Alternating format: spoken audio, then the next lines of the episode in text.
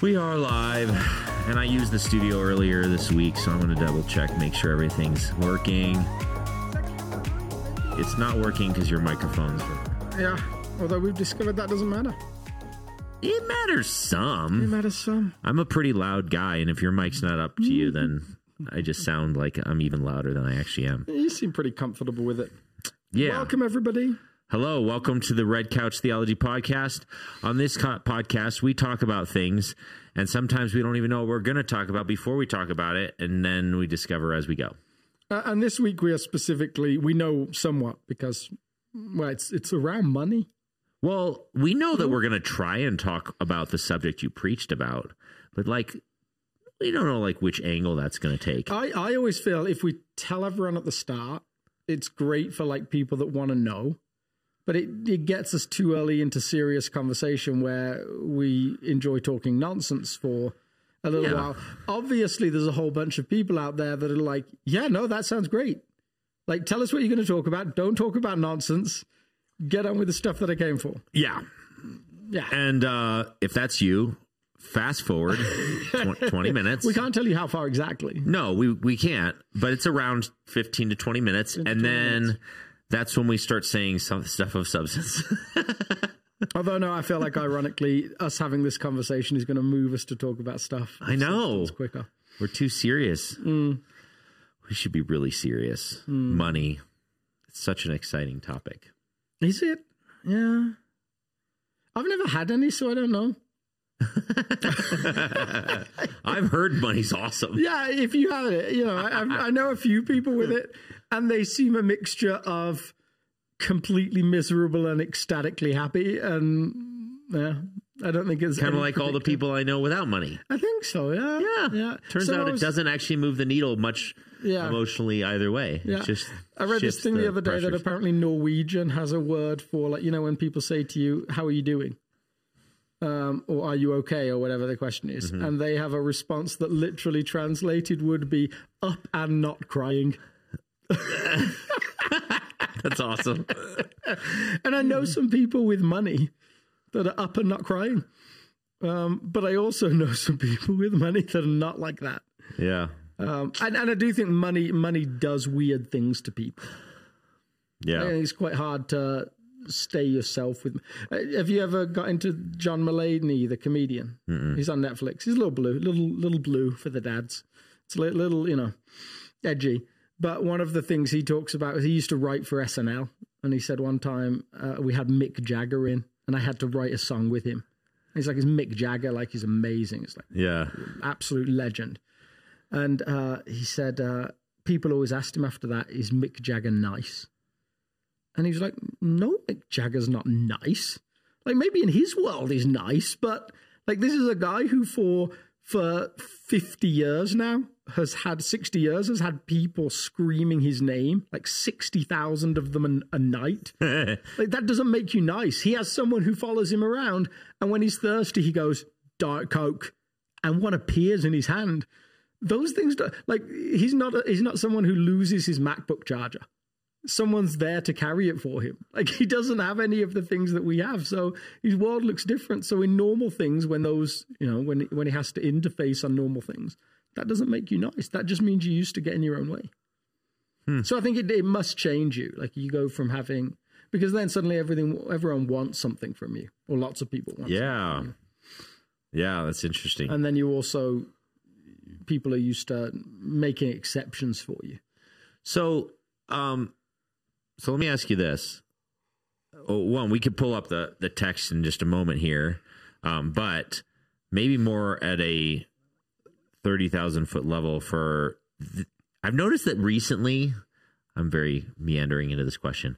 Um, really I, Ah, recently, no, uh, still no idea where you're going We've talked a lot recently on this show about some of the nuances of being a pastor and the emotional journey of being. Yeah, a pastor and the struggle of preparing a sermon. Yeah. And I don't know why. It's just sort of like, uh, is this just like a cathartic? Are we just like shepherding each other? Are we counseling each other as two pastors? And- Also, that's not what we were talking about just now. Other than complaining about having no money. no, the reason I made. say it, the reason I mention that is because I'm about to ask you a question that doubles down on that sentiment, Okay. and then I'm asking permission to go there. Yeah, yeah, you can go So there. Yeah. hopefully, yeah, for the majority of our listeners who are not pastors, yeah.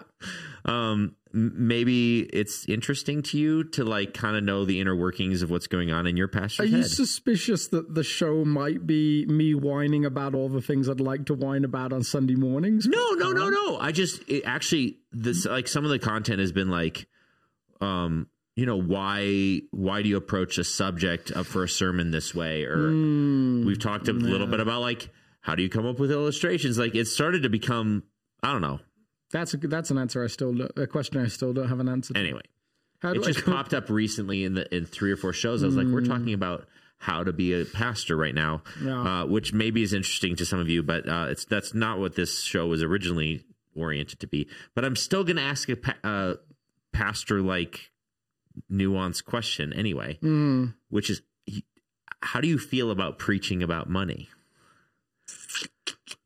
Because I know a lot of Actually, yeah, pastors I who it's quite not a fan. like it when it comes up in the text. Like, I, so I, th- I think that's always the Ah. challenge. Like when you when you so for people that if you're listening and you don't you, you're not like this isn't this is new information to you. It's new information to lots of people, and and maybe not even useful information. But church is roughly split between churches that follow a preaching calendar that's like a lectionary, where the pastor has limited choices over the text. yeah. And then obviously churches where, although we choose to follow the lectionary, I obviously have full control over, you know, what what the text is for any given week.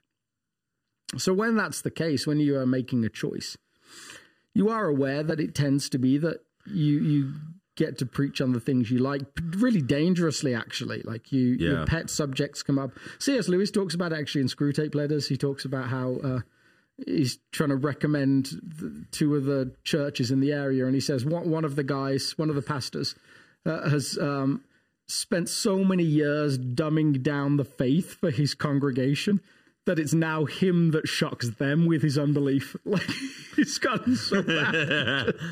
and he said, without noticing it, he's ditched the lectionary and just he just revolves around his 20 favorite lessons like over and over and over and over again and and uh, you know i, I actually had the, the, there was a guy in michigan who said to the lead pastor there you know what you need to do just become really good at five talks and just rotate them round and round and round and round and round um so, Sounds so like horrible advice. yeah, yeah, well, he was a businessman, so uh, okay. he said that's what I do in my company. Like when I talk to my employees. Um, great CEO, probably an awful pastor. Uh, so, so I think you're kind of making this choice regularly.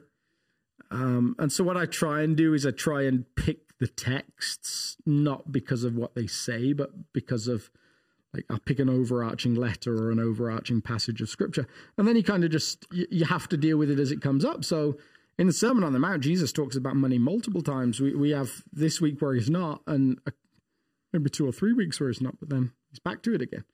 Yeah. Um, so Yeah. so I I think it, if you're if you're just saying what Jesus said, well, that's beautiful, right? It's not awkward. You just get uh, it's not your fault. um, and you didn't fully choose the text. It's not like we did the entire Sermon on the Mount series just so that you could so we preach could get this, this one, week of money. Yeah, I, I do think I don't love. Uh, yeah, I, I couldn't see myself saying we're doing seven weeks on the subject of money. Yeah. Um, and I don't know why, but I just don't. I, I just couldn't see it. I've never done that before in how many years. Yeah. I think I, f- I feel like you know if you're not a pastor then maybe a little insight into sort of the inner workings of a, of a pastor's mind when it comes to preaching on money is it it does feel like this challenge sometimes Mm, because you're like yeah you need to be less connected you know less owned by your money and be more generous oh by the way we're one of the places you should be generous to oh by the way my salary gets paid Mm-hmm. Oh, by yeah, that, that- that, yeah, And so then there's like one, this yeah, yeah, there it does feel like self-serving to talk about money as Uh-huh. a pastor Yeah. um, but then theologically and spiritually, it's like so unbelievably important Yeah. for us Yeah. As pastors on staff, as much as any of you out there who are just listening to a sermon. If we're owned by money, it's like a soul sucking, life destroying mm-hmm. state of being. Yes. So it's pastorally really important to talk Yes. about not being gripped by it.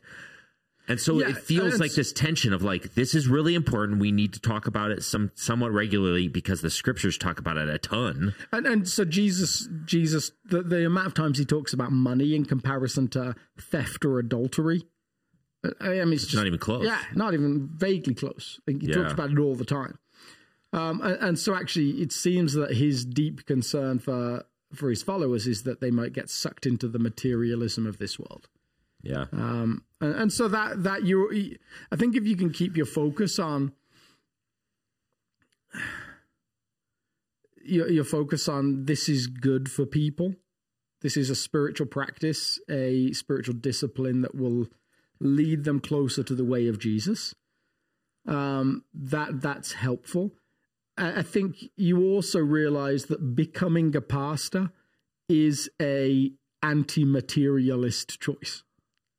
Yeah. Like I don't know any pastor pastor that could not make more money doing something else. yeah. Uh, well, yeah, there's some on TV. That's true. Yes, I forgot about those guys. Yeah. They they have literally yes they've They're doing pretty well. they're doing pretty. Well. By the way, no local as a, as a side note, if we if you ever see a private jet on the line item, I give you my permission right now to buy it. No. to stop giving to this church. yeah. yeah. there you go. Um, And, and yet, uh, you also recognise that for everybody, the the the the line is somewhere. It's not always the private jet.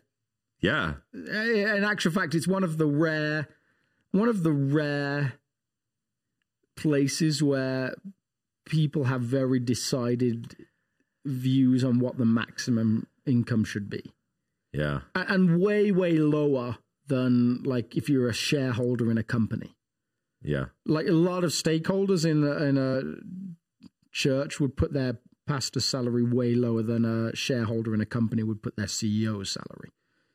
Um, Yep. and and there's there's probably some good reasons for that, but but it is, and South I think actually has done a, a good job of, and I and I set salaries for people other than me, so I think South has done a good job. I can't speak to like over history, but over the last three years or so, of trying to make sure that people land in a generous place in compensation if they're on a staff team, but but it's not possible to match with um with with the corporate world and and, pro- and probably shouldn't be either and I, I think i came to this point maybe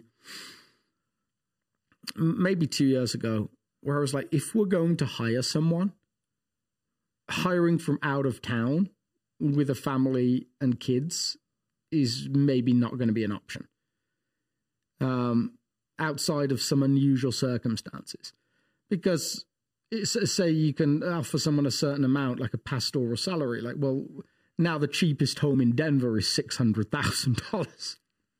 So if they're like a family of like four or five, or six, uh, and you're trying to say to them, well, we want you to come like come to here, um, but you've got to buy a house that's um, that, that's six hundred grand, and if they don't, unless they're independently wealthy, like that, that's not the the range, and and it's not important for people to know exactly how much people on our teams get paid, but let, us just say most people don't land in ranges that en- enable people to just go out and buy a six hundred thousand, seven hundred thousand dollar house Yeah. without another source of income somewhere. Yeah. Um, so I think that's that's that's kind of challenging when you're pastoring a church. Yeah. So, um, yeah, let's just jump into the text itself, unless you have something else you want to I don't. No, that was so, fun. That was, that was a fun. That was cathartic. Thank you. Yeah. See, there you go. This is where we go, where two pastors shepherd each other. um, oh, that's next week. That's next week. Um, which interesting. Maybe we could talk about that a little bit. Is uh, no, that's the yeah, that's next week episode. I'm confused. We're like in the in between space. Uh-huh. When we're recording this, anyway, Uh-huh. but there's some similarities between Oh, the giving the- section and the prayer section, And the fasting section. and the fasting section is super interesting. Uh-huh. Um, anyway, so be careful not to practice your righteousness in front of others to be seen by them. If you do, you will not. uh, You will have your reward from your Father in heaven. So when you give to the needy, do not announce it with trumpets as the hypocrites do in the synagogue and on the streets to be honored by others. Truly, I tell you, they have received their reward, reward in full. But when you give to the needy, do not let your left hand know what your right hand is doing.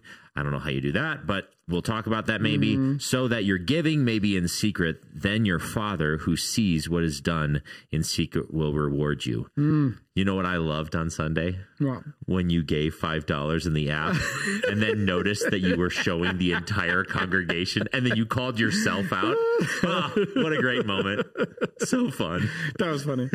um, yeah. You're like, oh, wait, I'm, Although in, I'm not supposed to do that. Although, interestingly, to your question about is it awkward talking about money, a lot of British people, and I do this definitely, use humor as a deflection. So the fact that I felt the need to turn that into a humorous moment might have meant that it was slightly awkward. Eh, Yeah. And So- there's like this there's this other weird part about being a pastor where like I tithe Yeah. to South. Yes. So I'm like giving myself Yeah. money You are. in a weird way. And so but it's um, it's not about that, but it's, not. like it is this weird cyclical thing where like I, my money comes out of my account and then it goes to the church's account and then it comes back into my Uh-huh. Yes. account.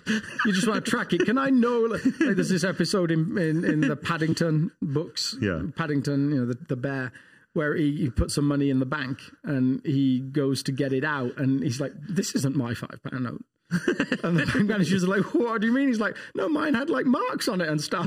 Like, but this is a new one. Like, no, but you, what, you don't have my exact thing saved back there? And, and you could maybe go and say, can I make sure Oh wait, my we're not on the screen fully. Anyway, sorry, carry on. Good can we, can story. we just make sure that my 10% of, of giving goes uh, back to my salary portion? Is that possible? Like, Yeah. Feels good.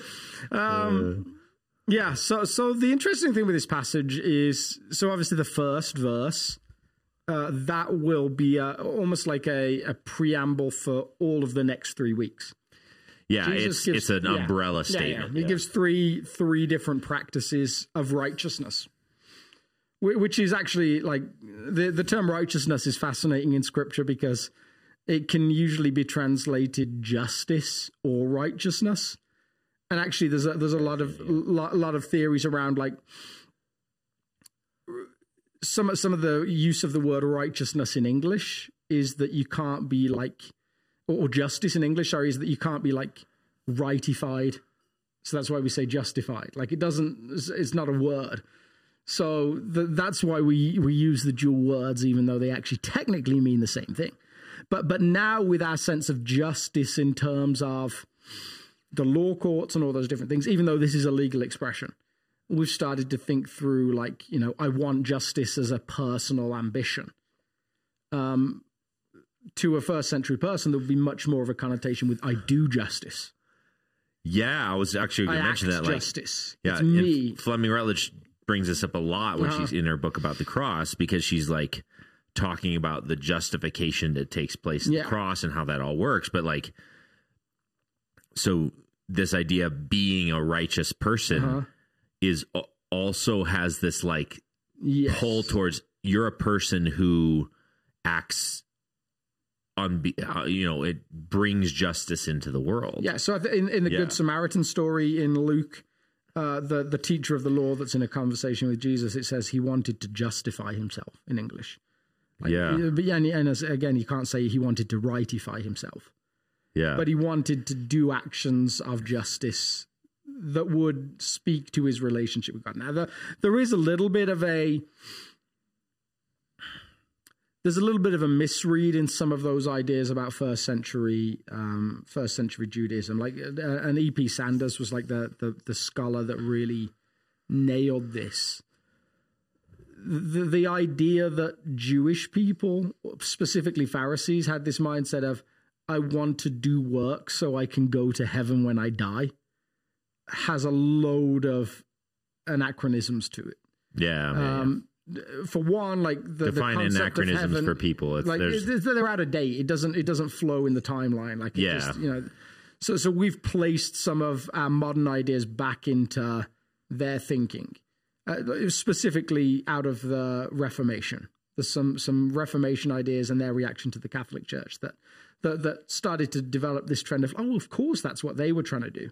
They were trying to work really hard so God would love them and they could go to heaven when they die. Well, no, I mean this is a covenantal religion. this is sort of a straw man argument Yeah. where you you say this is what you're saying and I don't believe that, and they're like, that's not what we're saying. Yeah, exactly. Yeah, yeah. I mean, Yeah. so so the whole of of Judaism is built on the idea that that God loves His people. They are His people. They're not trying to become His people. They've they've been His people for thousands of years at this point. So so that that's not what they're trying to do. But with the Pharisees specifically, there is this idea of if we can show obedience to Torah, God will act. If we can get enough people doing this, living this, well, well, God will come. He'll overthrow the Romans. He'll, you know, he'll act in some. Yeah. way. So that that that's there, and so so there was common language of well, what are your acts of justice? What are your acts of righteousness? Uh, and in the modern, in the in the Judaism of the first century, Sabbath had become a big deal. Tithing had always been a big deal, but on very specific things, like very minute details. That's why Jesus says about the Pharisees, "Oh, you're really careful to make sure you gave ten percent of your mint." Yeah. and 10% of your time and 10% of your the herb not the yeah. you know, chronological Yes. phenomenon uh, and and uh, and so it was it was those things and jesus actually gives his three which are wildly different which Yeah. it would have been interesting in the day even though they weren't necessarily unimportant but but that the first one we land on today is the or landed on this week was this when you practice your acts of generosity um, so fascinating detail if you like details three practices, three disciplines, three actions of righteousness. Giving to the needy, not to the church, not to an organization. Now, now that still comes out in other places and still yeah. is part of living in the way of Jesus as a community of people. But giving to the needy, uh, prayer, and fasting. The, the language goes singular, plural, plural. So when Okay. you pray corporate, when you pray, when you fast corporate, when you give individual singular. Now, now again, who knows why? Like tiny little detail, and whether it's like you know whether it actually matters is uh, always fascinating. Yeah, and which would make that would make a little bit more sense if the giving one was like had that emphasis of privacy. yes, So like if you were there on Sunday, some of the element of this one we just read the passage. He's like don't do this to get the praise of others. There's this a level of like this is between me and God thing uh-huh. in the giving section. And so then that would make sense. This is me, individual, me and God. But there's a level of privacy sh- that shows up in the Yeah. other two as well. Yeah, there is, but but that that's fascinating as well because so so you get this shift over a couple of thousand years, instituted really by Jesus' own practice, Okay. um, like his personal life Private that comes prayer. out in yeah. Yeah. but but that's not the same deal that like we very much are like well you, you pray privately right, and then Mm-hmm. there's occasional times where you pray corporately. Uh, and then for a, a first century Jewish person, well, well, no, prayer's corporate.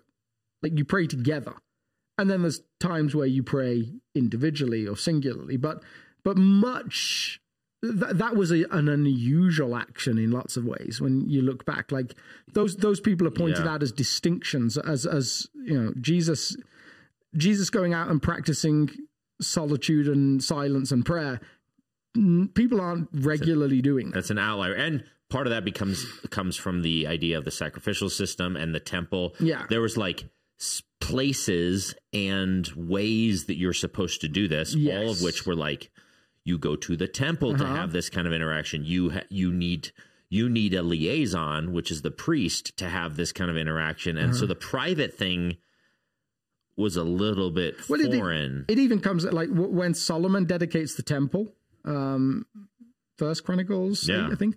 Uh, there's this moment where he prays and he says, "When your people pray in this place, hear their prayers." Yeah. like, like that it's so related to uh, and andy stanley actually does a brilliant series on this like sacred man sacred text sacred place like all of these different things Yeah. that that jesus really sets a like really sets a bomb into and, and and blows the whole thing apart like the idea that he'll develop that you and i can just pray anywhere and our father hears our prayers is so so groundbreaking and if Yeah. you can really like it's the one thing that if you can actually really get into your heart that my father hears my prayers like an example I've used in the past, and that is without dangerously getting close to this week is uh, an example I've used in the past, and therefore can't use this week is um, is during the JFK presidency, his little his little son hanging out in the Oval Office, Yeah. and there's this great photo where he's like under the desk, Yeah. just you know, this is the most powerful man in the world, sitting behind the desk of his power, the the throne, if you like Yeah. and his kids just like hanging out, sitting on his knee, and just yeah. I mean that that's the the language. So, so all, all like some of that hopefully we'll, we'll draw out this week. Um, so so the needy thing is singular. It, it really means that Jesus' implication for us is you and I have a individual call to use our wealth to help the needy. Yes. But it, there's more than that, Yeah, right? yeah, Because it's not just about accomplishing a task in the world. There are people who don't have enough, and I want to make sure money travels from them or from you to them. Okay, that would that be one agenda, which is part of this. Mm-hmm. But then why for why the privacy? Ah, I have an agenda in your soul Mm-hmm. that I'm trying to accomplish. And that's the other piece of this puzzle. Like the fact that it needs to be a little bit more private. Don't let your right hand know what your left hand's doing. Um, don't do this for the praise of others. That's actually like, you know, you actually have a poverty uh huh, um, in your soul as the giver, which is this uh, I need the recognition. I'm craving the recognition of other human beings. And maybe if I give publicly and show them that I'm then I'll get the praise and recognition that I want. That's what that's my tie. Like the- Totally, the, yeah, money yeah. I want or Yeah. the equivalent of money I want is the praise. Yeah. And God's like, I've got I've got you in spades there. I see you, I know you, all of and, that. and we see that all over the place. Like like it's really easy to be cynical about why people give to different things. Like like it's, it's easy to be cynical about that in the political world. Yeah. Like for what reason would you give fifty million dollars to a um, to a campaign?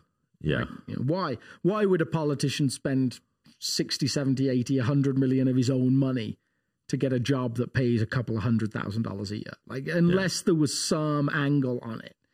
Um, so that those things are always like, that's always the potential when you see people give to a school, to an institution. Like it's really easy to be to be able to be like, you know, oh yeah, well, why did you give twenty million? Let me guess, twenty million is the number that you have to give to get your name on a building, right? Yeah. Like there's a reason you gave 20 that, that that's the cynical view of the world.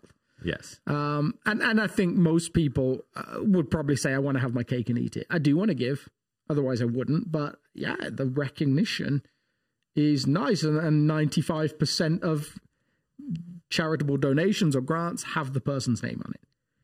It's, Yeah. I mean, we, we had a, a big gift at South, however many, two years ago. No name, no directions, just simply use it where you need it. That's a rarity. It's rarity to have that kind of gift. It's a rarity. It's an even bigger rarity to not have a name on it. Yeah. Um, and we've had that a lot here at South. Yeah, and maybe not not quite to that level as No, as not quite that big, but like um yeah, there was like multiple years where it was like we'd get several hundred thousand dollar check every year Yeah, um uh, anonymous. And and I, and I, and I, as I was hearing history from people when I got here, one of the stories I heard was that was that one of those gifts was, you know, it was anonymous, and somehow it it came out to at least a small group of people who it was, and it was this you know little old widowed lady that nobody really thought like uh, probably checking on her for benevolence requests and stuff. Do you need anything? And she, yeah, she just, yeah. So, so it's always surprising. So you have to try not to overthink that when you're receiving those gifts. You, ju- you just don't know. Yeah. Um, things, things can surprise you. Um, but yeah, the, the call is individual and it is practical. So it is, there is work for you as the person giving. Um, God has work to do in your soul, but that doesn't change the fact that the giving needs to be done too. Yeah. Um, and so Jesus' primary target seems to be a group of people that are doing it out of the the need for recognition, and it ties so nicely to our our mission statement: "Living in the way of Jesus with the heart of Jesus." It's just another way where you can see you can you can obey a command or you can copy an example, and you can do it for all the wrong reasons. Yeah. Which is why that like our mission statement has that tension in it, Yeah. right? The way, like you can do the way Mm-hmm. and still be toxic to the world. Yes. Yeah. Uh in ironically. And yeah. but you can't do both. With the the way of Jesus with the heart of Jesus demands you like, oh, I can't just check a bunch of like task boxes Uh huh.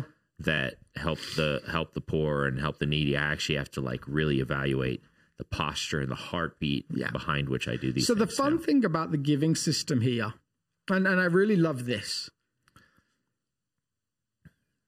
because because when we hear something like, "Well, you should be giving to the needy," our, our, our normal way of thinking is, "Huh."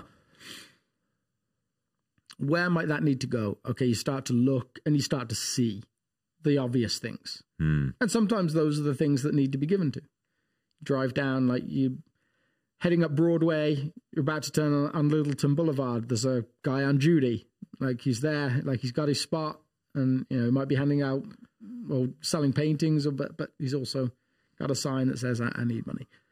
Those are the things you'll see. Those are the visible options, and and and and the problem with that is well, you don't always know what you think you know. I, I, think I've told this story before, but I remember being 19 and landing in the Philippines, and we we went to Cebu Market, one of the biggest biggest indoor markets in the world. And it, I mean, I, I'd never been in that kind of environment before. It was new to me. I'd been overseas, but not to a developing country. And walking through the the the marketplace there's just guys just laid out just wiped out on drugs in the the table and Wow. but but but but as soon as we got there we we were just flocked by by kids there was like 20 kids around us in a second and i'm Yeah. 19 new to the country i've got money in my pocket that like it's more numbers on money than i've ever seen because every um, Mm-hmm. pound is worth like what is it at the time? Like something like 1600 pesos or something like that. Yeah. and so i'm just handing it out. You know and and and, and you probably saw this just in teams that you had come out to, to your organizations but i'm just handing the cash out and the the guy that i'm with just grabs me. He's like what are you doing? I'm like well don't they need money?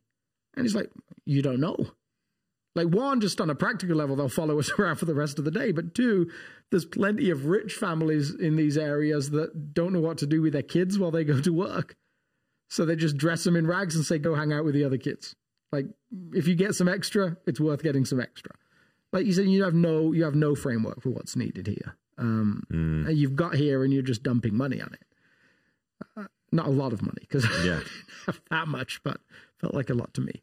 Yeah. So, so I think that the, the interesting thing about this system that they'd incorporated in the, the temple in the first century in Jerusalem was you got to do your act of giving, which wasn't based on what you saw, but based on a a sense of generosity, an internal sense of I have spare, what should I give? No number mandated on it, but to give less than 10% was considered the evil eye.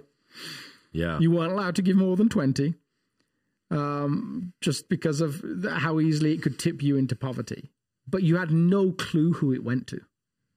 There was no sense of, oh, I know this person got generosity from me. yeah. It was just, it was just anonymous. And the person who got it had no clue who it came from. That was anonymous too. Yeah. There's like a part of the spiritual practice of giving that's healthy is that you don't have control. Yeah. So, like, and I've wrestled with this because I, you know, I, I, we've given to various missionaries uh-huh. indirectly Yeah. in various seasons or other nonprofits or whatever. And so a percentage of what we give is to known entities that Yep. I decide or my wife decides or whatever. But I've always like felt like it's really important for us one of the reasons it's really important for us to give to our local church and to the general fund is because um, now, mind you, I'm staff, so like it's a little wonky, but Yeah. and I I can maybe influence some of where that money's spent, but um, one of the reasons is because I don't have control, and so it's actually a, a more full circle act of surrender to give like that. Uh-huh. Um, and that's actually the spiritual practice part of it. If I'm controlling some of it, I'm still controlling the outcomes to some extent. I feel like I've got power, and part of giving is about saying, I think I'm in control more than I am. And when I give, it reminds me that I'm not. Yes. Yeah, I think the the the the surrender of power um is a beautiful thing. There's a trust in place that God will provide. I think I think that part is fascinating on a couple of levels. I was chatting to a, a couple afterwards, uh, and we were just talking. They were learning some stuff about giving in their own lives before this, and so I think it was encouraging to them to hear us talking about it as a church. And, and one of the things they'd heard during that that time was generosity can lead to contentment, but contentment rarely leads to generosity. Huh. So Okay. we Yeah. tend to think when I've got plenty and I can be content, like I've got enough, I'll start being generous. Yeah. And it very rarely happens. You usually find a way to expand your life to absorb your income. And anyone who's ever got a pay rise knows exactly how that works. It doesn't matter how much the pay rise is, unless it's absurd. Yeah. But you know, you can say to someone, "Oh yeah, here's an extra twenty percent," and within a year, their life will have expanded to meet that twenty percent. Yeah. You'll find something to do with it. How did I ever survive without this? You yeah. absolutely. Um, and so you very rarely get to that place where you're like, okay, we're content. We've got everything we need. Everything's good. We're going to start being generous. Usually at that point, you decide, oh, the car I had for however many years is no longer good enough. We need a bigger house, or we need to add a horse, or something like that. yeah. Generosity does often lead to contentment. You get to realize, oh, I didn't need the things that I thought I was so convinced that I needed. Same with the thing that you're talking about with power, like actually surrendering and giving up control actually can lead to those places of like, oh, yeah, God provides. This is this is like not it's not all about me. Sa- same as the principle of Sabbath that we'll get to at some point during um, the Sermon on the Mount, I think ish. Um, oh no, it was it was Kevin's already done it, right? Yeah. Yeah. Um, the Sabbath was designed to teach people you don't need to work on the seventh day.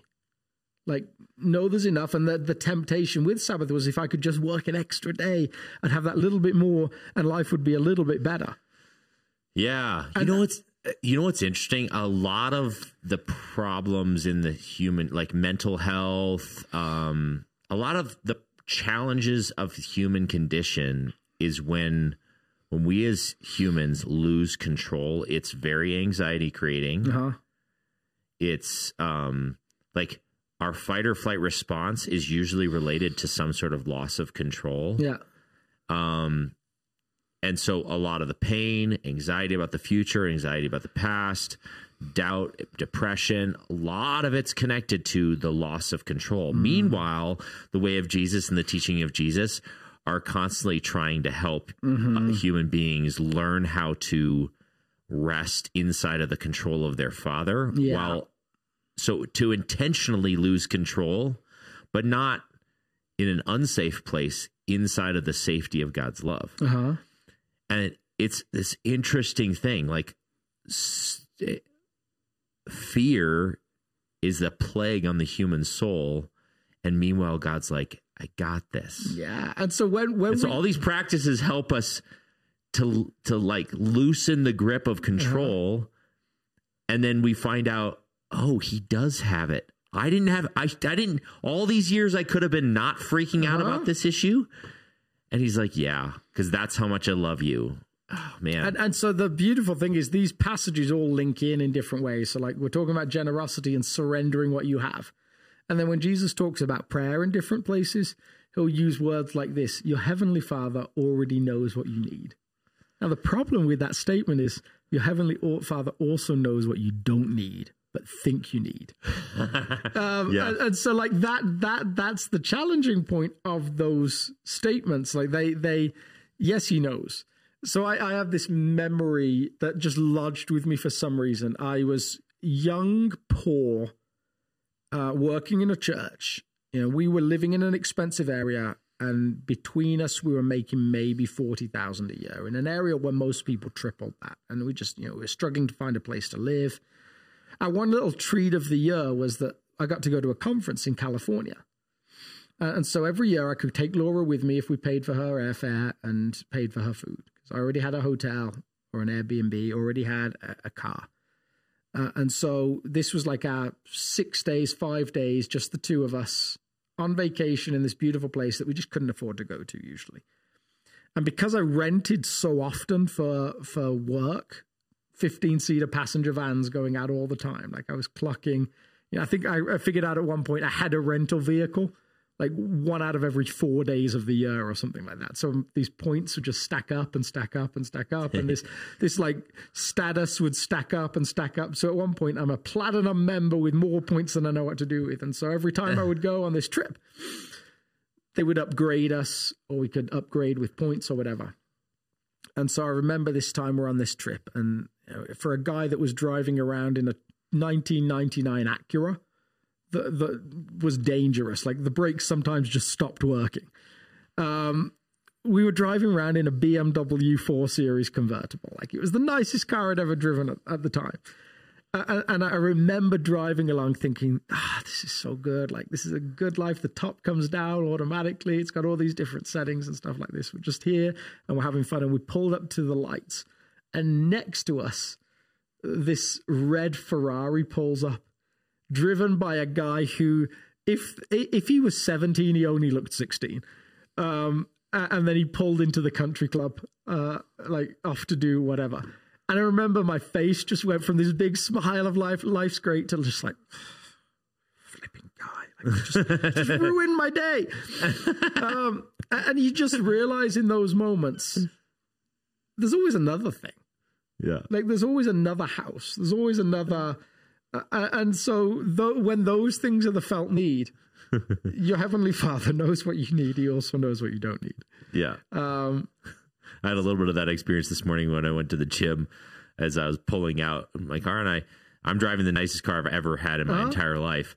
Um, but there was uh, a little, little high school lacrosse team was there for practice and stuff and they were all leaving right when I was leaving and so one of the kids gets in the car into his car and I'm pulling I I turned over and I looked and suddenly I see like he's probably 16 Yeah. and he's pro- he's driving in a uh, like a hundred and twenty thousand dollar car and I was like that was brand new it still had like brand new car I was like I hope he borrowed that from his parents but he probably didn't. probably not Yeah. but I was like huh okay Yeah. So so anyway. the, there's all sorts of like parables or proverbs or fables that have been developed over the years to to demonstrate what we already know that the grass is greener on the other side. Um, that there's there's always another thing to own. All of those different things. Jesus, with his generosity and his prayer, will deal with both of those aspects. Um, Yeah. So re- so remind us. Okay, it's Thursday after you gave this message. If you had one thing that you really hoped stuck, that was like this is really really important for people to remember, and they like they you know heard your message, and now on Thursday they're like, oh, that's right, that was a really important message. What was that thing again? So I, the statement I came up with at the end was generosity begins with a why, but it includes a plan and it ends with an action. So the why part is important. Why am I giving? Yeah. Okay. It's the uh, uh, and and actually, Jesus refuses to give one other than eh, it's what your father would do. Like he do, he doesn't have, like he doesn't actually go to the "it's good for you" place. So he gives multiple whys that aren't good. Yeah, yeah, like yeah. to get the praise of other Yes, people is yeah, not a yeah, good why. So why? The, okay, if that's not what it is, then why? Uh, why should we give? He's like, just cuz. Yeah, and and, So- and then with this little caveat, of, and your father that sees what is done in secret will reward you. Doesn't say what the reward is, and God's rewards are always fascinating because sometimes on a human level they don't necessarily look like rewards. and even even Jesus even like plays on this when Paul is called. Uh, you know, he receives the calling of God, and and and the the language that Jesus speaks to a guy called Aeneas is, "I will show him how much you must suffer for my name." It's like it's kind of ominous in some ways. I also love that that's the tipping scale for Ananias. Yeah, yeah, like, like, actually- okay, fine. Yeah, yeah, if he's gonna a- suffer, I'll go tell him. You know, it's this is gonna be this is gonna be amazing. yeah, anyway. Um, so so there's there's got to be a why, and the why.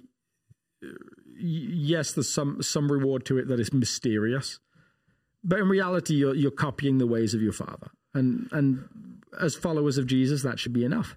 yeah.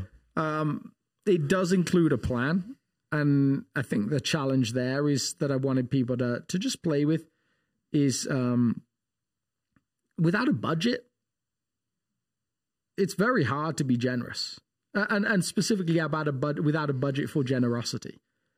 Yeah. Um, you, you, you, I think the statement that I gave people was if you want margin for generosity, well, then budget margin generously. Like, what's Yeah. the, the blank space in the budget that says question mark? I don't know yet. Um, and it might start with $10 Mm-hmm. and it might start with $50. It might start with $5,000, like depending on you but but your space to be able to say I feel a need and I'm going to give it. Um, a- And then and then the hard part I think for us as human beings is is um is the last piece is that requires an action because so many things just float as good ideas. I've just been listening to some great leadership material from a guy called Carey Nieuwhof. And one of the things he talks about is like is in any realm a a B plus plan executed beats an A plus plan that doesn't happen every day of the week. yeah. Uh, I think Steve Jobs is famous for saying something like uh, something like "real inventor's ship" or something like that. Um, Interesting. Yeah. like, like no one remembers the the best ideas of the 20th century that didn't happen because they didn't happen. Um, Yeah. So somewhere it's like it doesn't matter if you feel like everything's aligned, whether you really know why you're doing it or whether you've got a great plan. But actually just say, no, I'm doing this this this week, this month. And that was where the iPhone illustration of just how easy it is to give to something now. Yeah. You don't have to take cash with you. You don't have to be prepped. Uh, you're constantly prepped. You have an app. You can put in a number, and it. Yeah, my, my donation had gone out before I got off the stage. yeah. Um, Yeah. Uh, So there's this other leadership principle that I heard recently that said, um, be careful of talking about plans too much uh-huh. because neurologically, the sum of the satisfaction of achieving something happens just when you talk about it. So a lot of people will talk about Oh, giving man. Yeah. or like tell their spouse, yeah, we should start giving. Yeah. And there there's like some measure of like dopamine hit Uh-huh. in your brain that says, "Oh, I just gave." Yeah. Even though you actually didn't. Yes. And so like w- the leadership principle is like is uh if you have a strategy or a something you want to implement, maybe hold off on talking about it too much Yeah. until you actually have the right research in place Yeah. you have maybe some of the basic steps to that before you talk about it because otherwise the the satisfaction's already behind and it'll be 10 times harder for you to actually achieve that There's, goal there's this kind of edgy video that I felt like I couldn't show this coming week because it, it, it, it pushes some people's boundaries, I think. But it, it it's called it's a video about a thoughts and prayers app, uh, and it's a similar sort of concept. It's like you know, if only there was an app that just automatically sent out my thoughts and prayers after some kind of disaster, so I didn't have to think about it. Um, and so when the guy gets it, he's like, finally an app that doesn't just help other people, but helps me too. oh man. You know, it's like, but, it- but it taps into, you know, at one point there's this part where it says like, well, there's just been this disaster in this country in Africa. Like, and it didn't send my thoughts and prayers.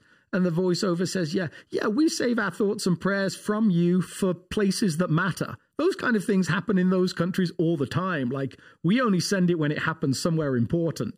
Uh, and it, and it, like, again, like it's like, it, oh it viciously points to how we, how we, if we're honest at times, see reality. Yeah. You know, I, I, was always amazed at the fact that, or perhaps not amazed, that's the wrong word. Sadly, unsurprised that the day that we had the Boston bombings here, that were a big deal, and three people died. I think ninety-five people died in Baghdad that that day, and it didn't get talked about at all, of course, because it's it's the of course it happens there. yeah. Um, and so, but but that what what the app does is it it, it just viciously points out the dopamine of of of sending a message or doing something yeah. that, that may not actually be anything. And, and you're right, even the oh yeah, imagine if I gave that gives you some sense of satisfaction. Yeah. So, all right. You had an illustration opportunity that you missed. I Wait, wait, wait. Oh, don't tell them yet because maybe you don't want to because it'll come back around and you'll get a chance to use it. or No, do you no, want? no, no, no, or if no. you're Red Yeah, Couch Theology. Yeah, that's Re- special, right? just exclusive. Only Yeah, Red yeah. Couch Theology podcast listeners can hear it described because I don't. I don't know if I can play it. I on- actually had multiple people come up to me straight afterwards, but the first person I credit was was Jake Schmeester. okay. uh, who who just came and said, "I was waiting all sermon for you to show the Seinfeld moment where um, where George is in a in a restaurant and he's getting takeout and he, he wants to show how generous he is. And he's had this problem before where the guy looked away so he's like mid conversation like I always like to take care of my paisanos.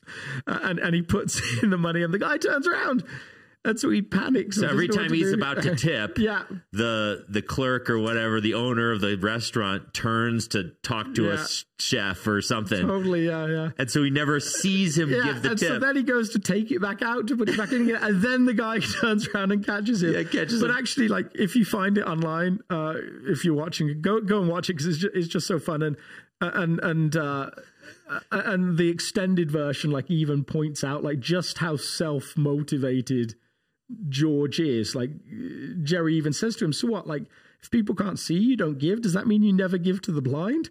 And he's like, "Not with notes." Like, because he only gives coins so yeah. they can hear it. yeah, yeah, yeah. Like everything is about people knowing he did this. He's thing. like, "What's the?" He literally said, "What's the point of Yeah, giving yeah, if no one knows I'm doing it?" absolutely, and, it's, And yeah, oh, yeah, it's a hysterical I clip. actually used what the- should they search for? Uh, I, I think just oh man, if you Google like George uh, tipping or something yeah, like that. that. would probably do it. George tipping Seinfeld will, In I'm Seinfeld. almost certain, uh, come up with it. It's but so actually, funny. Yeah, it was sent to me pretty quickly afterwards, so uh, uh, I uh, probably still have it here. So- George and the tip jar. George and the tip George jar. the tip so jar. search for that. It's tons of fun and might also be coming to an illustration near you next time Alex preaches on giving. Uh, maybe we'll see. You, will We'll enjoy it even more. But you Red Couch Theology listeners will ha- already kind of know the inside Yeah. track of how that showed Yeah. up. And so. I think the reason it may be flagged with people is I actually inadvertently quoted it when I was talking about the story of my friends coming into town. Yeah, Because I said, like, I gave you said that exact line. What's the point of giving Yeah, if yeah. no one notices? Well, And nothing new under the sun. Yeah, so funny. Yeah. All right. Well, I we didn't have any questions this week. By the way, if you're a listener, feel free to ask questions. Uh, we've noticed that we don't if we don't like put it in the service as much, y'all forget. But if you're a regular listener, uh, feel free to always just be ready to ask a ask question. Um, We feel lonely without questions. yeah, we feel lonely. We need you to give so we can feel better about ourselves. Yes. Could you give us some questions, please? you can even do it anonymously. All right. Okay, guys. See, See you all. all next time.